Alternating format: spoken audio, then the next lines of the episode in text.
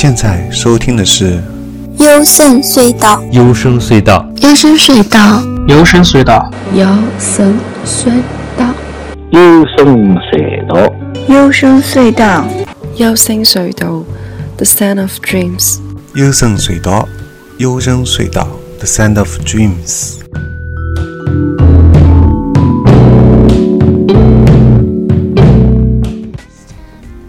大家好，你现在收听的是幽深隧道，我是高尔基啊。那本来这期节目应该介绍日本的我喜欢的演员松田龙平啊，不过我突然因为正好有个朋友跟我陈峰聊起到那个阴阳师啊，所以说我也知道这个游戏挺火的，所以如果有有他们再加上有他再加上十九，那三个人一块组做一期节目的话，我相信效果会非常好。但我已经迫不及待，在他们邀请他们两人之前，我想自己先针对这个游戏这个事情，呃，特别是网游和家用机这两者的这个区别，和一些想聊一下，因为游戏是我个人也是一大兴趣爱好啊。但是如果按照日本来说的话，日语当中其实兴趣和爱好是分开来的啊，这个就扯扯远了。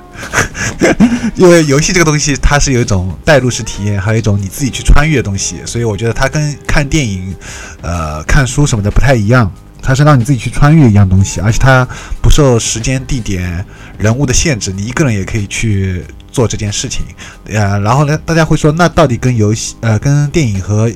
呃听音乐啊、看书有啥区别呢？因为它是一种，它营造了一个完全几乎一个你可以。你知道它是个虚拟世界，但它就跟真实世界一样，它可以让你一种有种完全去体验它的所有的细枝末节啊，所以这个是电影可能无法超越的一个东西，因为电影它已经设定好一个剧本，而且只有两个小时，它必须在这一段时间里面让你知道啊导演所要表达的意思。那这个，然后我这里呢想重点谈一下家用机，呃，那说到家用机呢，我首先第一点第一部分，我想先先谈一下，呃，我以前小你你你应该说是中学生做学生的时候，呃，是玩的那个八位机，也就是任天堂的红白机。关于红白机呢，我一直想专门为它做一期节目，啊，我觉得很有必要。那么。所以呢，我这里先可以讲一下，那么就作为我们这期游戏的节目的第一期，呃啊第一部分，那就是红白机。红白机啊，这个东西我非常非常的喜欢。八位机啊，真的是以前我们的暴露年龄的一个东西了。那时候是叫小霸王，对不对？小霸王其乐无穷啊！我还记得这个游这个东西啊，它是。通过那时候小霸王，因为它本身也是相当于盗版嘛，嗯，通过这样一种形式进入到千千万万的中国的家庭，让所有的中国人第一次知道家用机是个什么样，在家里玩游戏是一是一种什么样的乐趣。那这里就不得不提。我也同样非常喜欢推荐大家，如果喜欢红白机啊，喜欢街机的话，都可以看部日剧叫《一臂通关小子》。那部日剧完整的表现了从日本红白机啊，应该说从日本街机啊，然后它的最辉煌到没落，到家用机任天堂的推出，包括后来超任、世嘉啊等等这些家用机开始的那个发展。当然，这部日剧呃，只是讲到。一前面那个后面一部分，在后面就没有再往下讲下去。包括 PlayStation 的二出来以后啊，P PS 三这个次世代主机后来出来，它就没有再讲了。毕竟它这个级数限制了。好，那就不不扯这个日剧了。然后这个不过还想扯一下，这个日剧捧红了一个女主角叫波流啊，现在她已经大红大紫了，对不对？然后那个时候我就很喜欢。就很喜欢这个剧这个演员，那时候他还不火啊，演了这部日剧的时候，我就很看很看好他。通常被我看好的演员，呃，都有一半的以上的几率后来会大火，呃，所以我觉得我还是很有星探的潜力啊。可惜啊，我没有去做星探。好，这个就扯远了，还是说回来，说到那个红白机，红白机，我那个时候大概是初中吧，嗯，当我知道有这个东西的时候。其实它进入中国市场已经是算晚了，呃，在日本已经火了一段一段时间。那个时候估计日本是超任都出来了吧，我们中国才出第一代的，呃，就是小霸王那个东西才才才等于是任天堂的第一代的那个才刚刚到我们中国。然后那会儿我知道以后就心一直痒，是我中学时代，呃青春时代最想要的两样东西，一个是变形金刚，一个就是红白机。那个时候如果你家里有红白机或者是变形金刚，那你简直是 可以呼朋唤友啊！在小朋友当中，在同学当中，你绝对是相当于现在 就是那个那个的待遇，就那个土豪土豪级的待遇，相当于王王思聪的待遇啊，差不多这种。呃，然后我记得当时，当时反正是刚刚开始流行起来，然后终于终于，我爸爸委托我的小舅舅，因为我小舅在广州嘛，然后帮我当时终于带了一个呃红白机，而且不是小霸王，是真正的任天堂红白机哦，所以我真的很骄傲，因为小霸王应该是后面才出来的吧？对，所以我那时候是班级里数一数二的，我觉得是全班当时所有同学当中，我应该是。不能说第一个吧，我我我我因为我不了解啊，可能应该反正前前三名，肯定前三名，呃，拥有红白任天堂的那个红白机的这个同学，所以我当时有了以后，我记得我们班那个几个男生啊，就老老老往我往往我往我家里跑，然后我本身呢在初中的时候，呃，中学时代一直是戴着一个框架眼镜，然后挺木讷的。就是不太不太像现在，你们听到我好像在那个电台里面侃侃而谈，对吧？好像我完全不怯场，呃，不紧张这种。其实，在那那个中学时候，我只要一上台发言，我就简直是语无语无伦次，呃，不停的吃那个，就是那个怎么说，吃大舌头，对吧？就是完全是紧张的要死，所以我同朋友都很少啊。就不是有一部动动画，就叫《我的朋友很少》吧？我一直还挺想看。然后，所以我那会儿啊，通过这个红白机啊，终于班里有一些男生，呃，虽然我知道他们冲着这个玩红白机，但还是不管怎么样到我家里来玩了，所以我还挺开心的。呃，因为我心打心底里还是希望能多结交一些同学，多跟同学能打成一片啊。然后当时。但是在之前呢，还有就是玩那个街机嘛，玩的比较多一点。嗯，那不管是街机还是红白机啊，它都是有一种就是让你们呃不限年龄的，因为红白机上面有些很多游戏呢都是不限年龄的，呃全年龄全年龄的呃一些游戏，大部分而言，呃没有不黄不暴力，也就是非常符合我们社会主义国家的那个和谐的这个本质啊。是非常和谐的一个游戏，嗯，呃，然后大部分而言吧，所以说呢，而且它又很符合其乐融融啊，你不管是家里老啊少啊都可以玩，操作很简单，很容易上手啊，而且因为它毕竟是二 D 嘛，不是三 D 的，所以操作起来不会头晕啊之类的啊，总之就是玩起来，呃，不分年龄老幼，而且大家可以一块儿。呃，在电视机前面玩，嗯，所以当时呢，就是说加深了，我觉得真的是通过这个游戏加深了大家彼此之间的感情，呃，这个是很棒的一件事情，这个也是游戏的一个初心吧，我觉得初衷啊，一个很美好的一个东西，它而且是有很多是双打游戏，就所谓的双打呢，是两个玩家啊，两个人可以一块儿玩，一起就是我们现在所说所说所说的 PVE 啊，现在所说 PVE。呃，就是两个玩家一块儿去闯关，完成一些任务，这样呢，这就是你们团队合作也好啊，就是这种很有成就感，对不对？不是啊你们俩，当然也有一些是对打的啊，两个人对打，但也不会伤感情啊，因为都是呃比较有充满趣趣味性的啊，不像现在 就是好像有特别讲究技术，当然它有些也很难，八位机有些游戏你别小看它，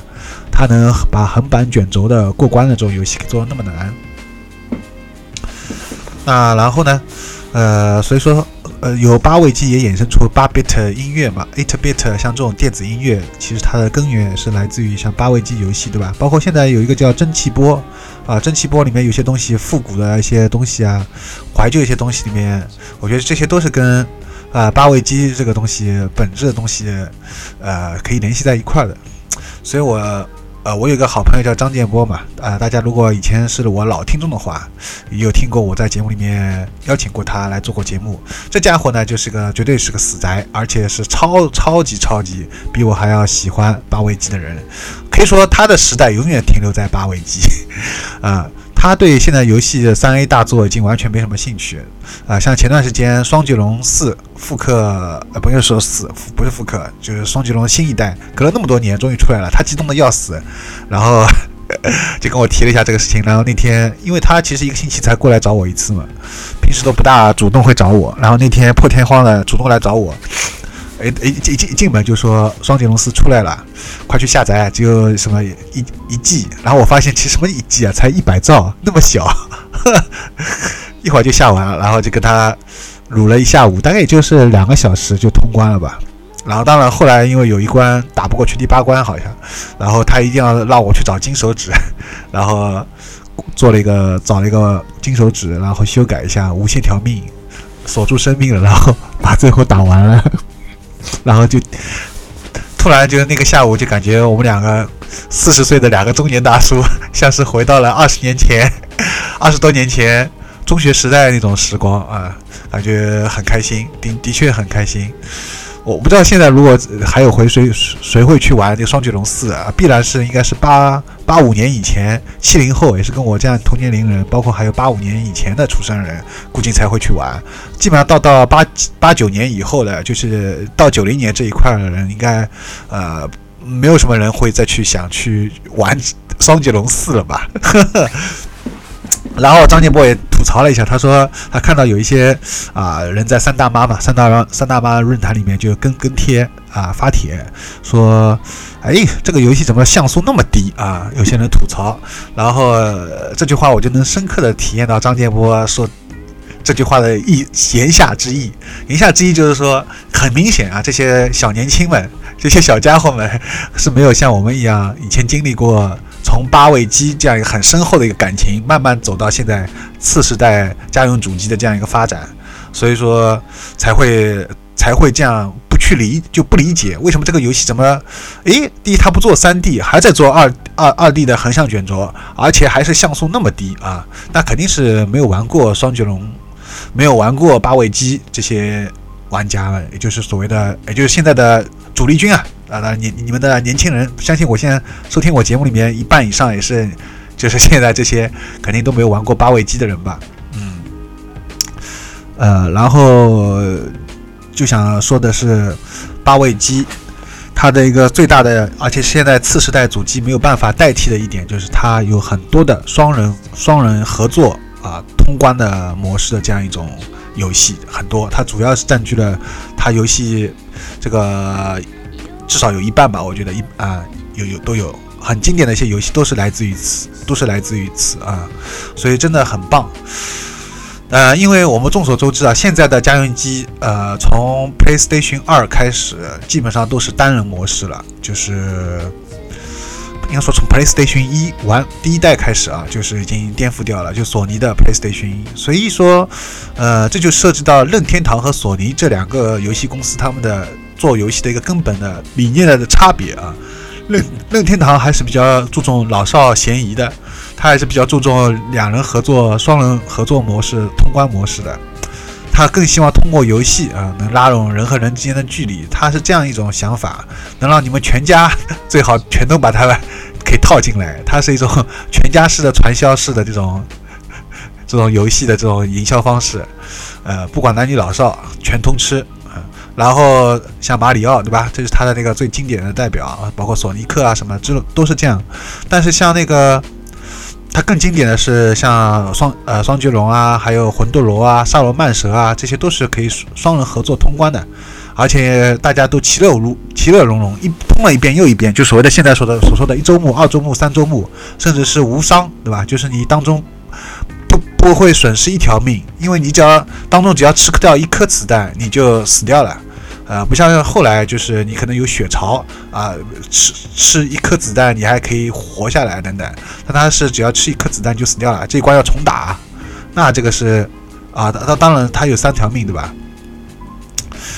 然后包括魂魂斗罗上上下下左右左右 B A B A 啊 A 比 A 比 E 对吧？这个都成为经典的，永远忘不记忘忘记不了的金手指了。那么所以说呢，呃。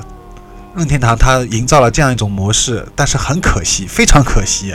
呃，从任天堂之后，再没有一家公司继承它的这种想法了，再也没有一家公司想着去做双人通关模式了。但也这也是没有办法，为什么呢？呃，就是说你后来大家都发现，要让要让两个人都站在电视机前去玩游戏是一件非常困难的事情。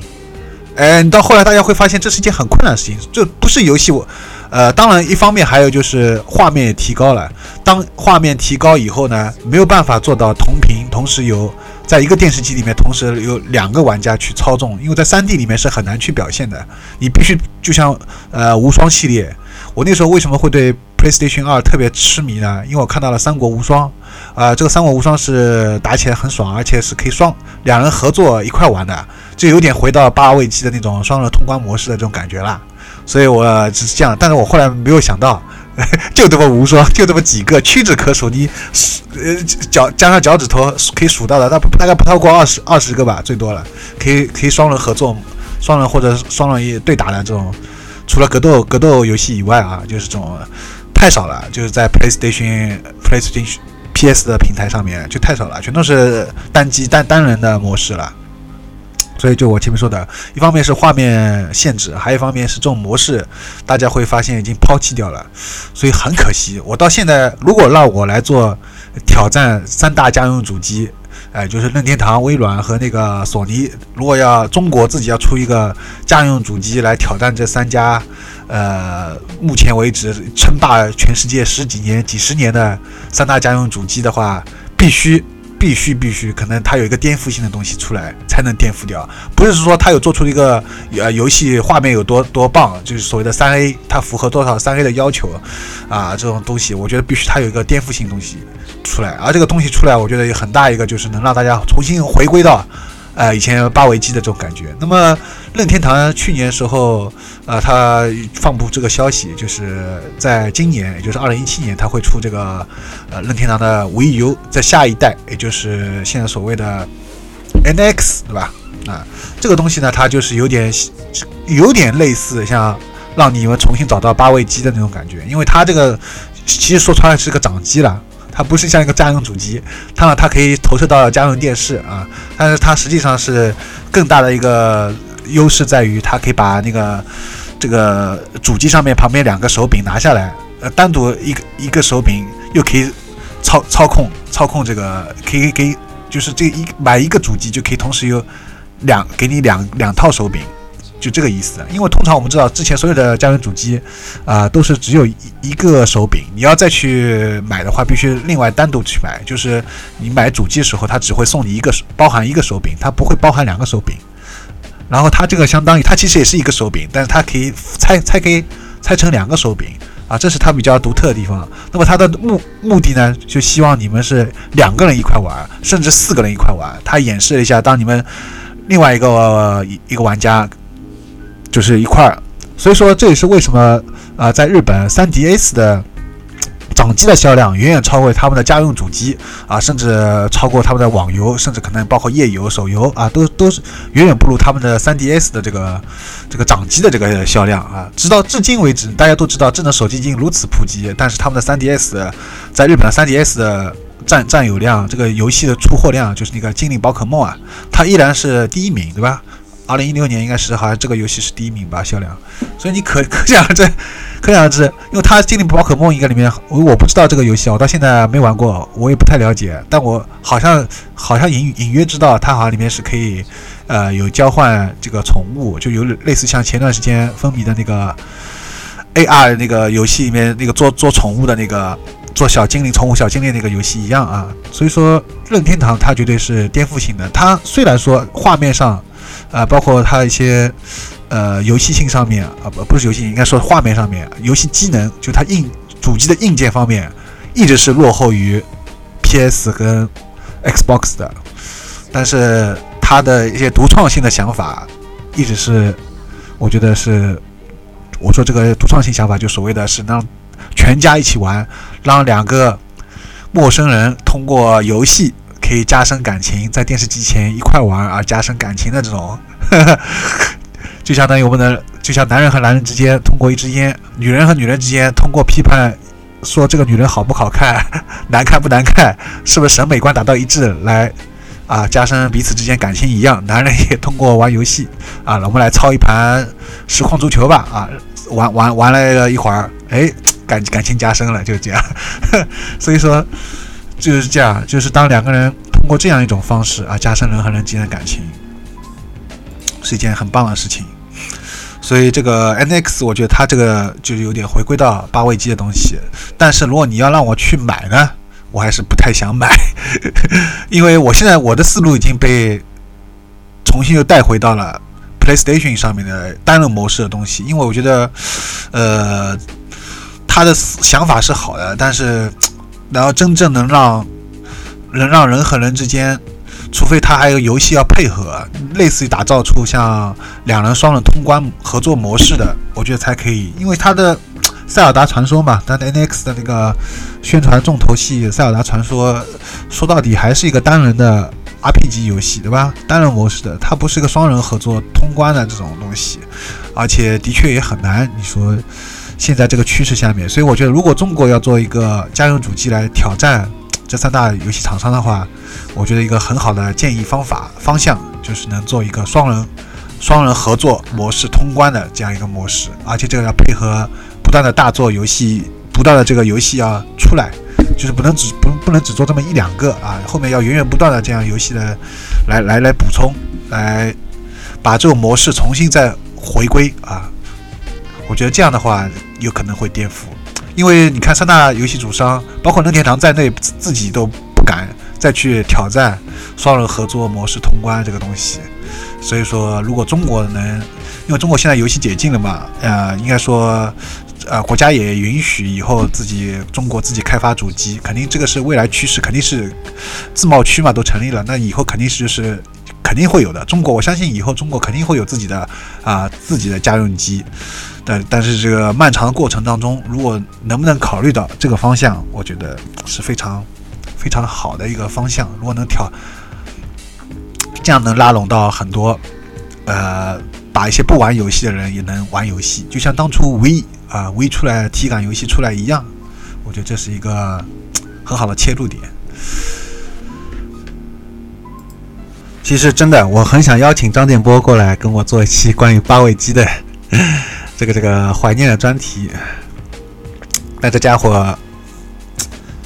嗯，好像兴趣不是很大，我估计。因为我觉得，如果再能邀请几个也喜欢八位机、也玩过的话，大家一块来讨论，应该挺有意思。不过我也看到啊，应该，呃，可能也有一些电台也有讨论过八位机这个东西。好的，那么这期节目就先到这里吧。啊，对了，还有就是八位机上面，我当时记得，除了我前面说的双人合作模式通关，它还有当时有一个那个。霸王大陆啊，这个游戏我觉得我可以谈 三天三夜，因为霸王大陆首先它是一个策略类，就是战棋类游戏嘛。我先前是不玩这种游戏的，而且它又是全日文的啊。但是它有一个很吸引我的地方，在于它是三国题材。然后呢，呃，日本人把中国的那个三国，他们日本人特别喜欢，一个是自己的。呃，战国文化，呃，然后还有一个就是自己的中国的三国，然后他们特呃就，所以他们把这两个东西放在一放在游戏当中啊，做了很多很多，就是所谓的光荣公司啊，光荣，呃，最最最喜欢这两个题材了，战国和中国的三国，然后还最后还搞把他们俩这两个 完全不同时期、不同国家的这些文将武将全部搞在一块来搞一个大乱斗，对不对？那所以，我后来也会对《三国无双》啊，呃，PlayStation 也是让我入入 PlayStation 坑，就是《三国无双》和《实况足球》嘛。那么说到那个，说到那个前面那个《霸王大陆》，哎呀，那个时候真是玩的疯疯狂，因为其实张建波当时捡到一，他捡到的呃一个《霸王大陆》的一个这个游游戏盘。然后这个游戏呢，它当时是玩，一般我们不是以前都是黄颜色的壳吗？它那个壳都没有了，只有里面一块芯片，所以当时直接把这个芯片插到八位机上面的。然后有时候插进去，有时候还会不显示，有时候还多插几次这种什么的。然后最关键是它里面全都是日日文的，一点都我们第一点都不懂日文，但是完全摸索了，后来全部把这个菜单全部都背出来了，就知道你不知道这个日本什么意思，但是你知道。它是干什么用的？它它是排兵布阵用的，它是发发发那个箭的，它是用火用火计的，这个是笼络人心的，这个什么这个是贿赂的。哎呀，太太有意思了。就是所以霸王大陆这个东西，你可以说一说说一个小时都一个小时都不够也不够说啊，这个就不谈了。所以说这个是让我录了这个，应该说三国题材、历史文化题材加上那个策略类加上战棋类的这个游戏的坑。但是很可惜，我后来就对其他的 再也再也不想玩其他的策略类游戏了，就因为可能先入为主吧，反正就是。呃，还有就是因为受张建波影响，会对那个和姚平的影响，就是我两个同学影响，会对动作射、动作射击和呃赛车类，还有就是冒险类、ARP 级这些会感兴趣，所以说玩这个策略类就玩的少了。而且现在游戏的趋势也是充满了就是紧张刺激的这种方式，往这种方式在走，所以说。呃，策略类的话，本身也变成一个冷门的一个一个一个一个游戏类型了。但是当时玩《霸王大陆》真是玩的如痴如醉，而且大家都在比谁在最短时间内啊统一所有的三国家，包括还有一些什么像阿慧南啊这种奇葩的，本身就是各个属性很差，但是实质你会发现他非常屌炸天的 这样一个奇葩的，我像外挂式的一个人物啊。等等啊，这个说到霸王大陆就不不谈了。反正当时是非常沉浸，这就是所谓的游戏的沉浸式体验嘛。所以当时是玩的如痴如醉啊。你现在很难想象，它其实它的画面也好啊，很方很多方面其实非常单调的。但是为什么让大家如此如痴如狂啊？是，就真的是就是说，就想又想到以前八十年代。呃，以前娱乐不多，大家都每次放什么《上海滩》啊，这种什么《霍元甲》这种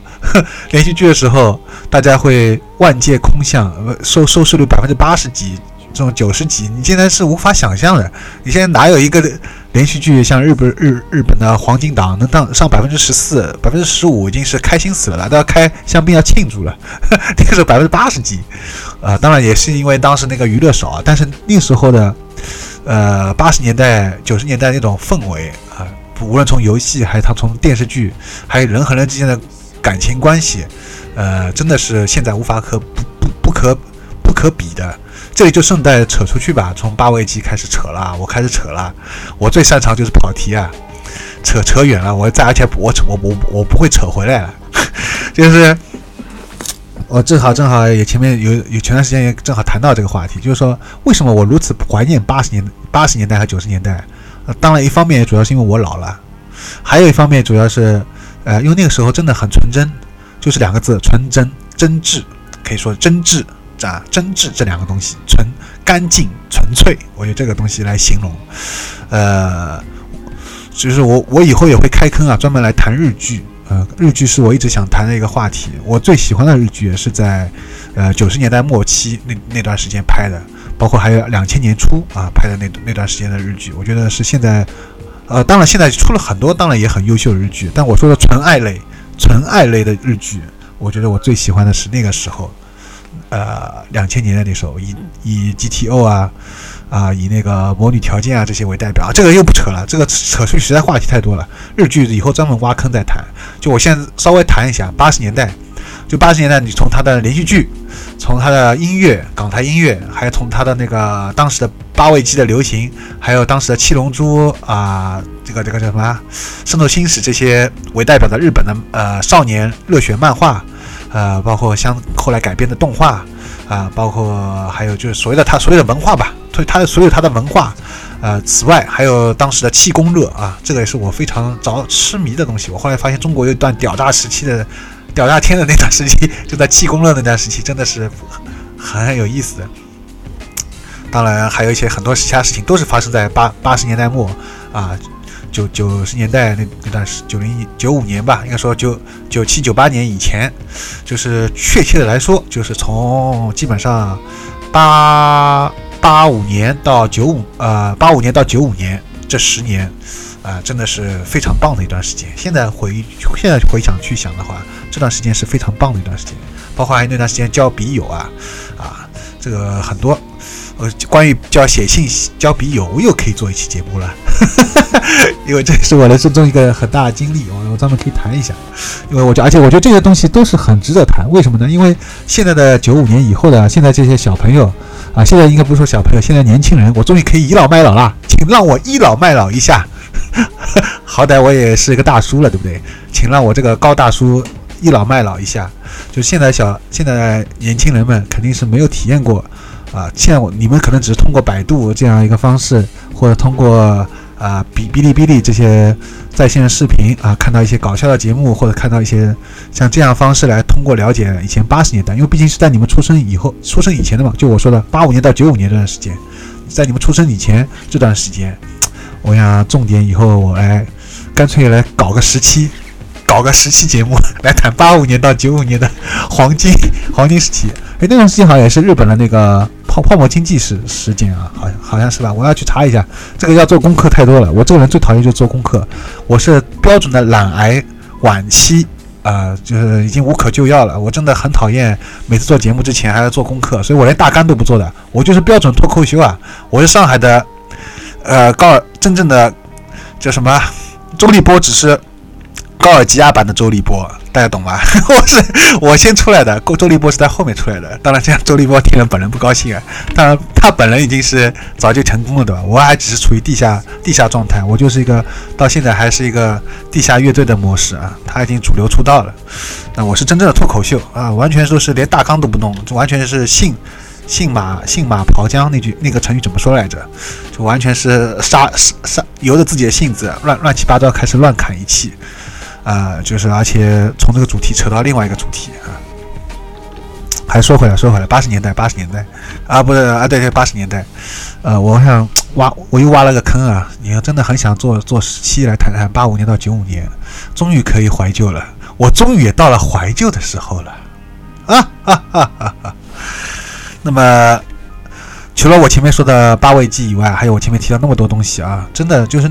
说了一个本质，就是在八五年到九五年那段时间，也就是中国的改革开放，呃，邓小平在提出改革开放，在南南到上海浦开发浦东到这个深圳啊，说什么三点，什么胆子大一点，步子快一点啊之类的，他说这些话之前，在我们敬爱的啊邓小平在说这些，小平同志在说这些话之前，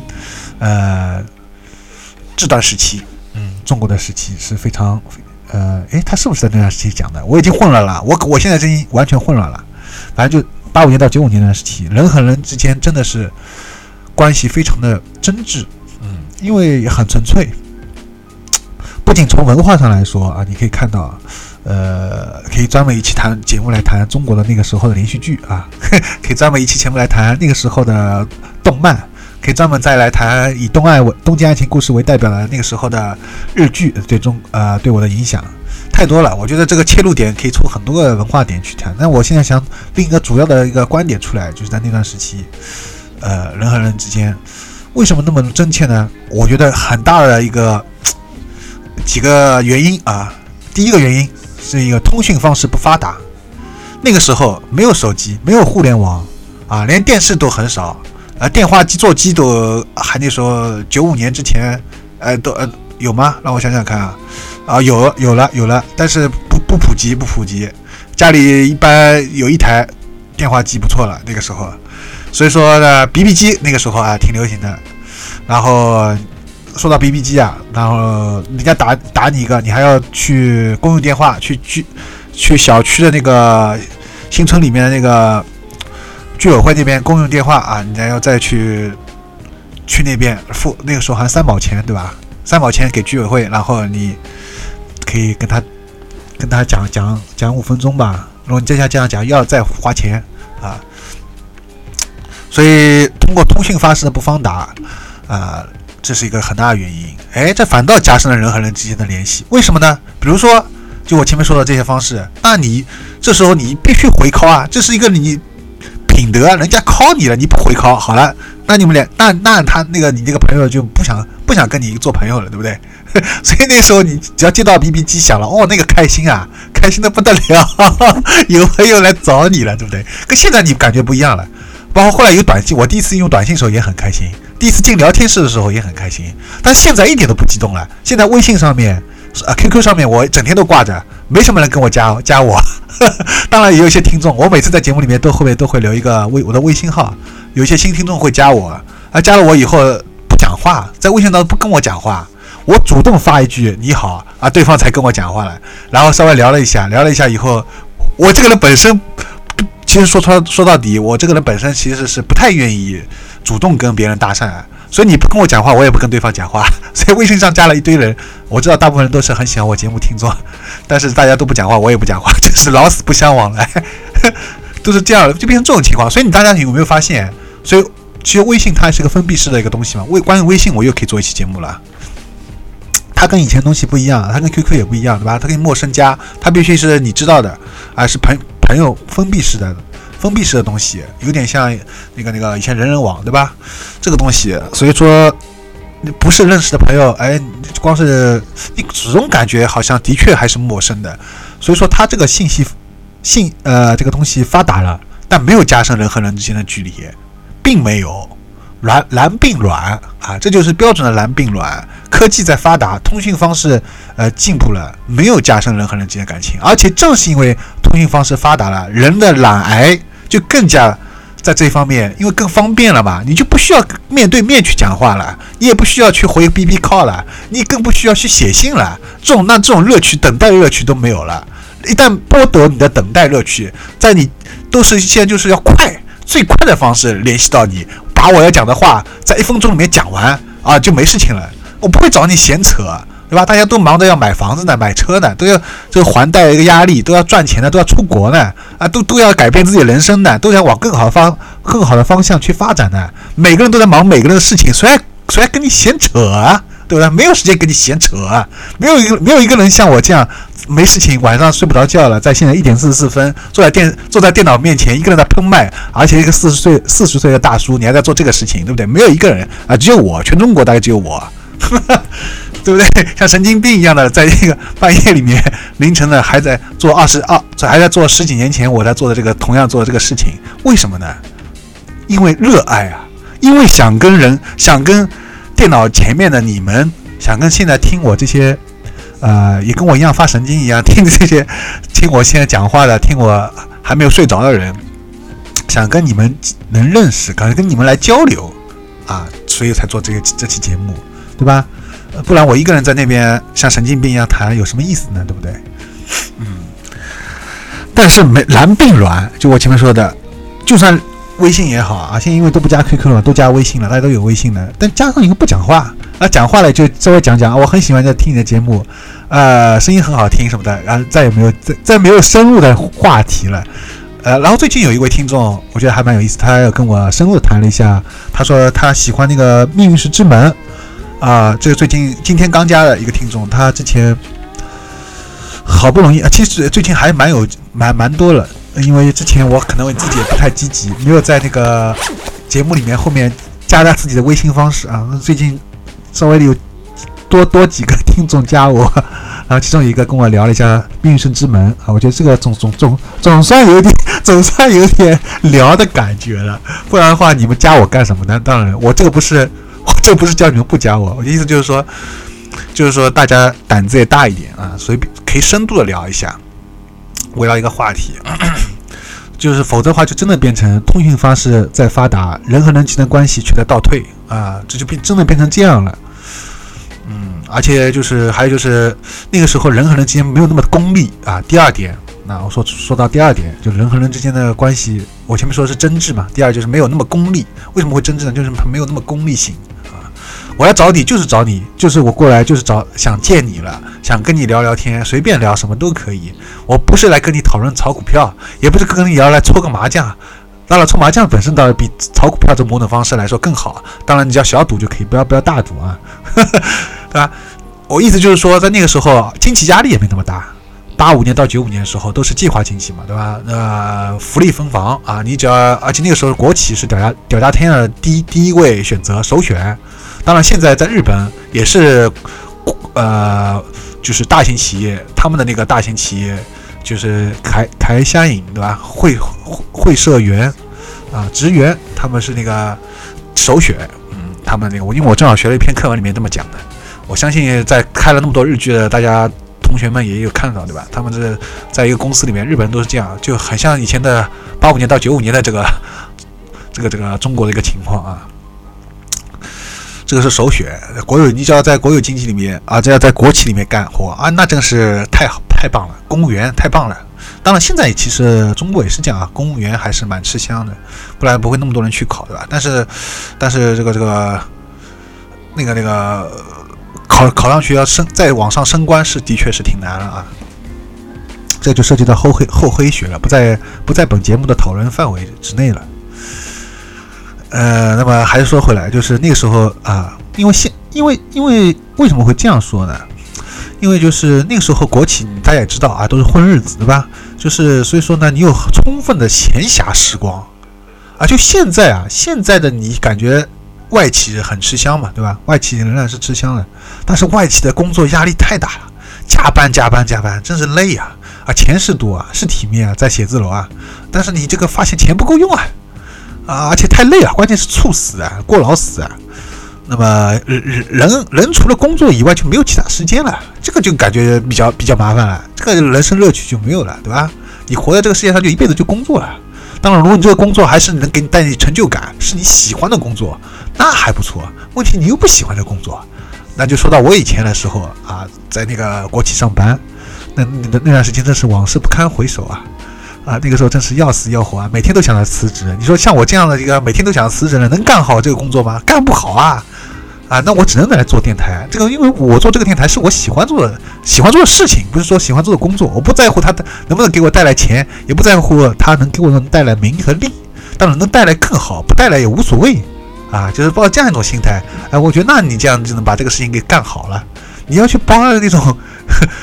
老是渴望这个东西能带来回报，那这个就挺难的，这就挺难的。这就是为什么炒股票很难炒啊啊！这种投投资很难炒，因为你总期待他给他给你带来回报，这就是相当于你为什么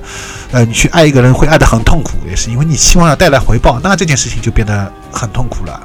而它本质上面，其实你本是本质上面来说，你是不不吃。你一开始初心，其实你问你的初心是不奢求回报，有回报当然更好。你没有那么的强烈要去有回报这件事情，所以说那就是八五年到九五年给我的感觉啊，就是我前面说的这一些一系列了。然后呢，就说到前面通讯方式不发达，那我比如说我要想去见一个朋友，我没办法，那我我我穷啊，我我没钱啊。大部那个时候，大部分中国人的确也没有什么钱，对吧？就是贫富差距没那么大啊，大家经济情况都差不多。所以说呢，我家没有什么，我家只有一个电话机的时候，你家也刚刚你只有一个电话机。我只有 BB 机的时候，你也只有 BB 机。大哥大出来的时候，我没没钱买，你也没办法买，那怎么办呢？啊，那只能通过写信了。就我前面说的，写信这种方式就挺好，对吧？很浪漫。那除了写信以外呢，那我去这时候我有个朋友啊，就在呃。半个小时或者十几分钟，我过去，我该怎么办？那我就过去找他了。呃，没办法，我只能去找他了。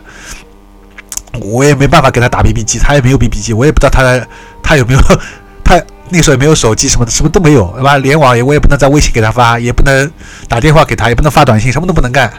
啊，他也没有，我也不知道他家座机什么。我刚刚刚认识他，那我要去找他玩怎么办？只能只能只能去试运气啊，这是试运气。我那时候一个中学同学蒋海峰，我跟他关系很好啊。然后他是个学霸，他没什么时间玩啊。但是我很想找他玩，怎么办呢？那我就只好硬着头皮去。然后吃了好几次闭门羹，你不知道吗？我吃了好多次闭门羹啊，这种什么滋味啊？而且好几次我是走走路走过去的，啊，走到他家啊，走了一身大汗，咚咚咚敲门了。他一看谁呀？一看哦，杨杨栋啊，啊是你呀。呃，不行不行，我今天还没有预习，我这个没没有时间陪你玩，啊，就这样就这样，那就把我就就这样拒绝我了，那我只好白跑一次，就这样。然后第二次过了几天，哎呀，还是想找他玩啊，怎么办啊？只好又又又这样，叨叨叨，上面敲门，走过去了，也没有没没办法提前通知他，也没办法跟他联系啊。呃，一般通常都当都会选择礼拜六，对吧？礼拜天啊，我一般也不会周一到周五去找他，放学我也不找他，我知道他他学霸嘛，哎呀，学霸。学霸的人生你不懂啊，唉，所以没办法，好，我去找他了。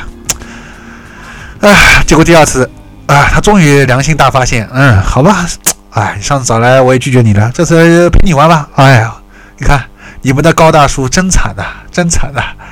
跪舔啊，跪舔别人啊，就这样，然后这第二次找他玩，来玩什么呢？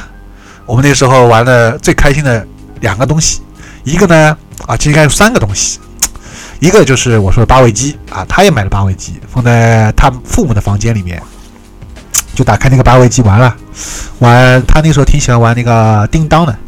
也是双人，像类似像沙龙慢蛇一样双人闯关的打飞机的一个合作模式啊啊不不呃是轮轮流模式，就是比如呃我我我我拿个手柄，我我有三条命，他有三条命，我先玩，我闯到了第一关啊死掉了，在 boss 面前死掉了，那时候他开始闯，诶他把 boss 打掉了，他打他他就可以继续打第二关，他在第二关 boss 前面死掉了，好轮到我。我我我我开始上，就这样轮流的啊，轮流的，呃，这个也挺有意思。然后我技术也不如他，然后经常被他嘲笑。然后玩好玩好这东西，然后就到他他自己的房间，也就是呃那个那个朝北的小房间。因为那时候我们这边大部分都是两室一厅啊，其实说那个厅厅也很小，不像现在那个你们现在住的房子啊，厅是很大，对吧？那个时候厅也很小。那么朝南的好房间都是一般给父母的。朝北小房间啊，是我们一般独生子女或者我们那时候有兄弟姐妹的，就是子女住在那个朝北小房间。然后找朝北小房间，他正好有个弟弟嘛，啊，那我们就三个人玩什么呢？玩抢手。哎，你们有我没有玩过这个抢手啊？其实是，其实就是现在风靡一时的桌游的啊，这个这个一个也算是鼻鼻祖级 原原原始的一个游戏了啊。你后来大富翁也是这样，是吧？抢手啊，那时候可喜欢玩了，嗯，然后也玩不过他们，因为我那时候太单纯了。我到现在其实也很单纯，你你们真的不知道，我真的高大叔真的是一个很单纯的人，但是我其实不喜欢称自己高大叔，太恶心了，太太特太神他妈恶心了，叫自己要大叔，这还是还是不要这样称呼了啊。然后，然后那会儿就是玩那个抢手，啊，玩的其乐融融。当然，我也每次基本都是以我输。呃，他弟弟赢啊，他弟弟还是挺挺厉害，他弟弟也是个学霸，也很聪明，学习成绩也很好啊，戴个眼镜，呃，胖嘟嘟的，很可爱。他弟弟也很厉害，呃，然后江海峰是瘦瘦的，黑黑的，他跟他弟弟真的是两两种性格，两两种类型啊，真的身高、长相什么都不一样，性格都不一样。他相反，他弟弟还热情一点啊。然后那会儿。就跟这个两个好基友啊，跟他们玩一会儿枪手啊，好。然后第三个是什么呢？第三个就是我觉得特别棒的一个，那就是有一次蒋海峰主动邀请我，他去他的爸爸家啊，去他的爸爸那个单位里面，他爸爸是这边的那个研究所啊，研究所里面的吧。然后去他的一个研究所里面，正好有一个图书馆，然后里面图书馆他就。翻到了我最爱的漫画书啊，应该说是最爱的欧美漫画书，漫画小人书，什么呢？《丁丁历险记》。哎呀，这本东西我太喜欢了。哎，对，呃，如果说你要送给我一套生日礼物的话。大家如果有一些迷妹，如果假设啊，现在有听我点点的节目迷妹的话，你送我生日礼物，我给你两个选择，一个呢送我一套全版的《丁丁历险记》，当然我不要原版啊，我要中国少年儿童出版社那个后来出的那个就行了啊，《丁丁历险记》，如果你有八几年、九几年那个版本一套全给我，那就我就开心死了。那那是不可能的，因为那套也很现现在已经升值了，你你也不可能弄到了。你只要能当中的后面那一套就行了。好，给我做。还有一个，还有一个生日礼物，就是给我那个七龙珠的全全全套啊，那个呃中文版漫画就可以了。因为日文版好像稍微贵一点啊。日文版我自己可以买，我日语也在学，能把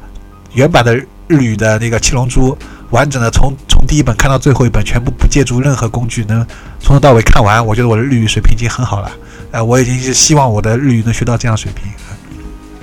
就是一套《丁丁历险记》，或者是啊《七龙珠》全套，都是全套的啊，不不要不要少一本，那就那我就很开心了，这就是我最想要的生日礼物啊！嘿嘿嘿嘿啊，所以呢，来再说回来啊，《丁丁历险记》，所以那个时候，呃，蒋海峰那次邀请我看《丁丁历险记》，真是我刻骨铭心的回忆啊！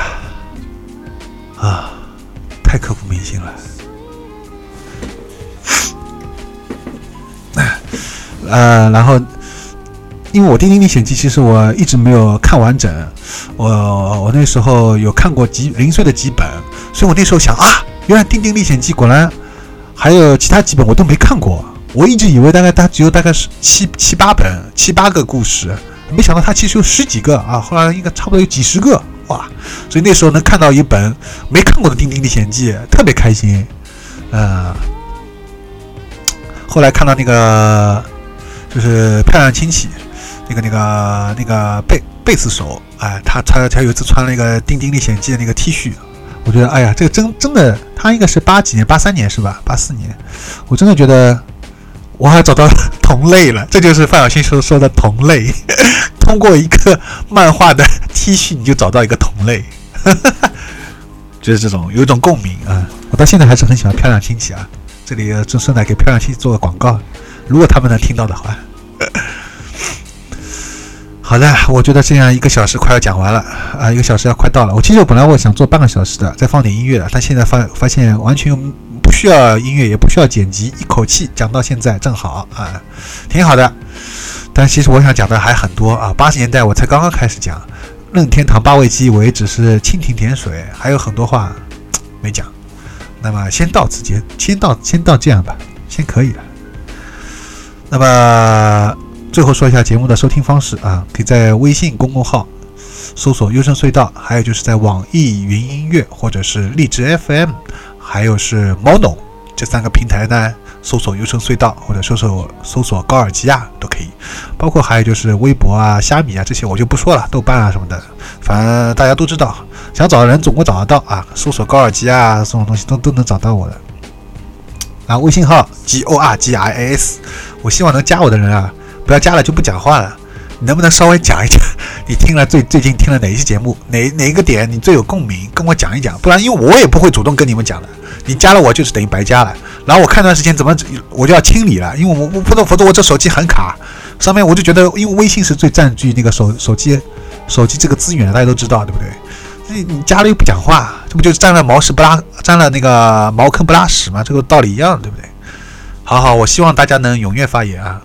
呃，就这样。我还有一个微信群，如果有兴趣的人可以加我，以后我也可以把你拉到微信群。前提是，前提是大家都是话痨，你不是话痨呢，都是懵，都是懵的不讲话，那加了也没有什么意思，也可以不用加，真的可以不用加，好吧？好，就这样。